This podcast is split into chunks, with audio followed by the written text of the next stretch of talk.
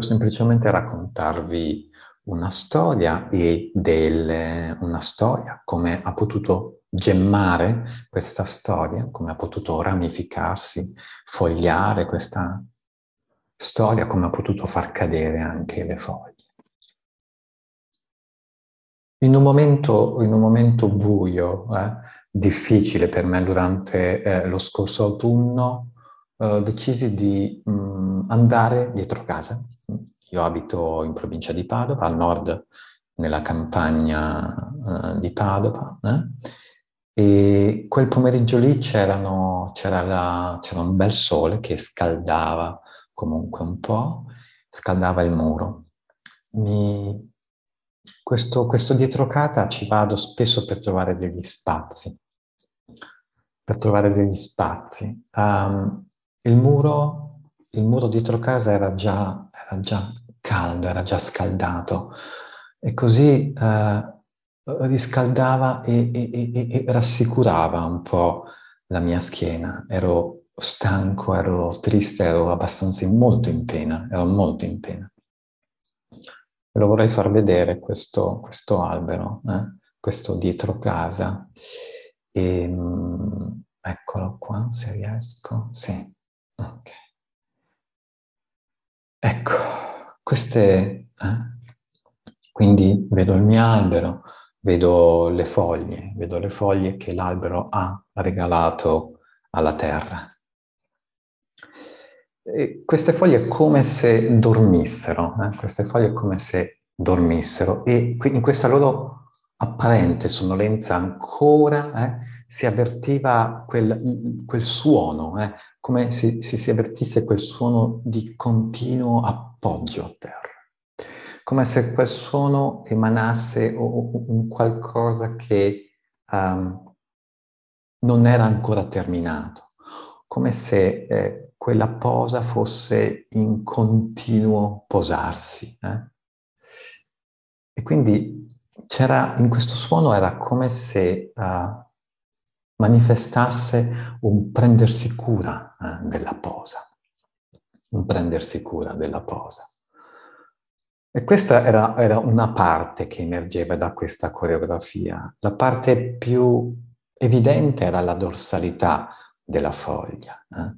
Era la dorsalità della foglia, ve ne ingrandisco magari una. Ok. Era la dorsalità della foglia, ma c'era un qualcosa eh? C'era un qualcosa di ventrale che emanava eh, un qualcosa, che sussurrava. E questo qualcosa che sussurrava era proprio nella parte ventrale, invece, proprio sotto la foglia, quella parte che era rivolta alla terra, quella parte che eh, riusciva a costituire una specie di cappannello, eh, cappannello di sicurezza, di intimità, di umidità, che addirittura poteva essere percepito a livello di odore, di profumo, da quanto potente era questa sua emanazione. Uh, quindi da, dal visibile eh, questa, questa, questa posa, questa foglia, questo continuum di posa, dal visibile è diventato, uh, è apparso, eh, dal, questo non visibile lentamente è apparso che per poi trasformarsi in pienamente sensoriale. Ed è successo un qualcosa di molto importante perché questa sensorialità mi ha uh, inondato proprio in modo uh, garbatissimo, in modo garbato proprio con un'estrema cura.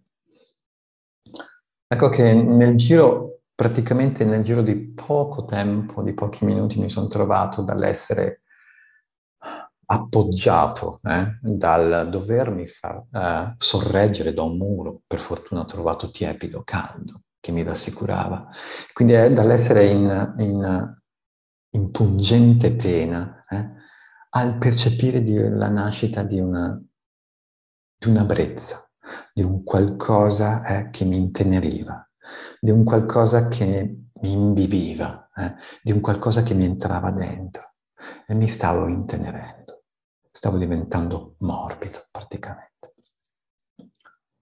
E quindi questo, questo mistero, questo sapere misterioso mi ha preso per mano, eh? mi ha preso per mano, non mi ha tirato, ma mi ha preso per mano proprio così. Eh? Delicatamente mi ha accompagnato eh? nel silenzio della tenerezza.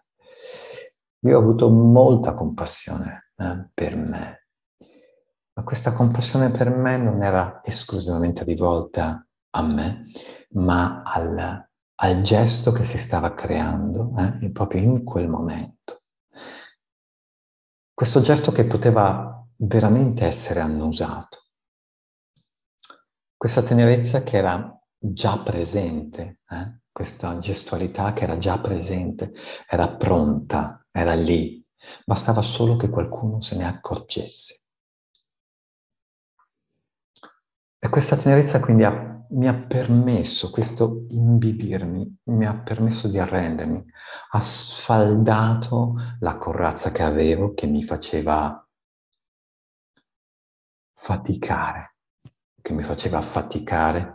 E così ho, ho potuto iniziare un processo eh, di unione, di riconoscimento reciproco tra pena, eh, tra l'essere in pena e la tenerezza queste due cose, eh? queste due entità che si, che si, eh, che si sono incontrate.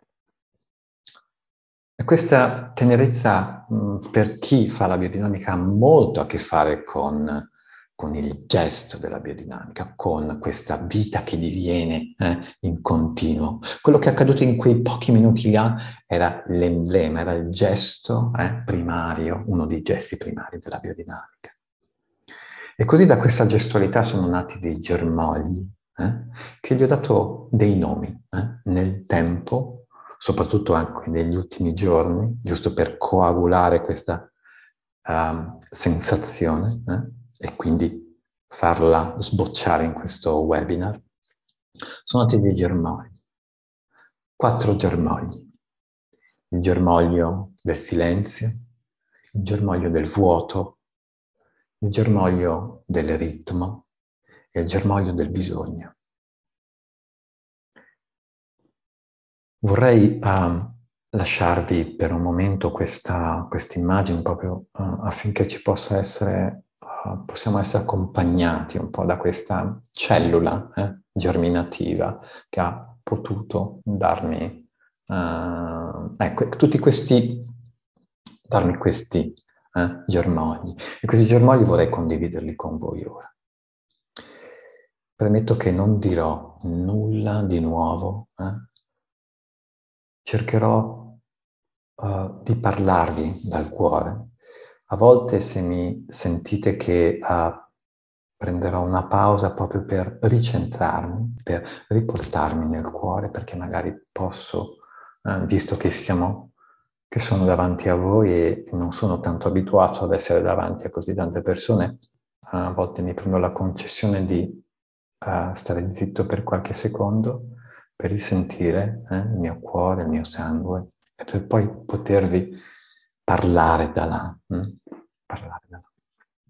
Autorizzatevi voi anche a potervi, a poter sentire questa cosa, poter sentire queste parole senza capirle, senza, eh, ma solo incontrandole. Incontrando quello che potete, come potete, e riconoscendo, eh, accorgendo, accorgendovi di, accorgendoci tutti eh, di come riusciamo ad assorbire questo. Ripeto, queste cose le sappiamo già tutti, eh, le conosciamo, ma vuole essere solamente una piccola testimonianza, un portare in un bel posto, eh? portarvi in un bel posto. Quindi inizierei con la prima gemma eh, del silenzio. Il silenzio in questo momento c'è, c'è il silenzio e si può ascoltare anche nella stanza in cui siete. Ascoltate il silenzio. Ascoltate il silenzio che è anche nel frastuono, nel suono, nei rumori che potete percepire. Tra i respiri, il silenzio. Il silenzio può essere lo sfondo, eh? può essere anche, in, può anche uh, essere connesso alle parole, la parola intrisa anche di silenzio. Lo sfondo è come se fosse la sorgente della parola. Può essere un po' come il silenzio, un tessuto, eh? un tessuto dove uh, i suoni poggiano, eh? i suoni poggiano, quasi divertiti, rimbalzano, giocano e da come si relazionano col silenzio possono essere rotondi, pungenti, accarezzanti, idratanti, fluidi. Il silenzio non si schiera, non è mai in prima linea, eh? è, offre, permette, perché ha sempre un segreto in sé ha sempre un segreto in sé. E infatti, infatti, um, tra di voi sto vedendo alcuni degli allievi che stanno frequentando uh, le formazioni uh, in Trentino e proprio da poco abbiamo, uh, abbiamo incontrato un po' il silenzio dell'embrione, il seminario dedicato all'embriologia fenomenologica.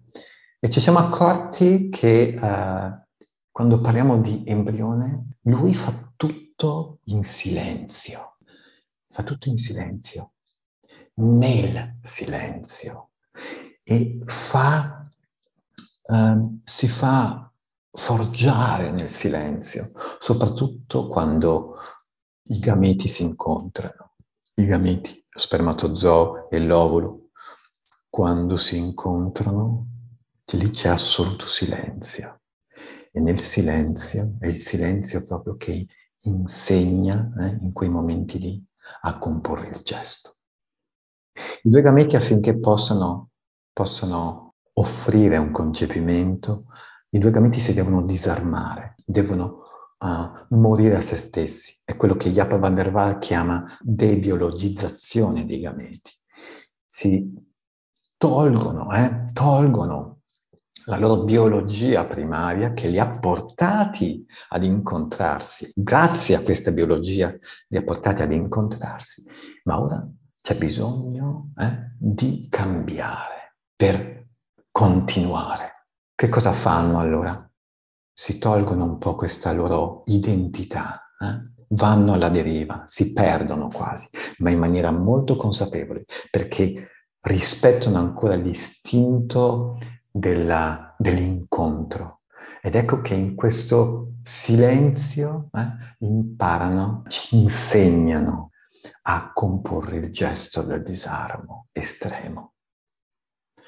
Ed è proprio nel disarmo estremo che c'è questa, l'accensione, quindi il cambio di forma, perché in quel modo là non si può più andare avanti.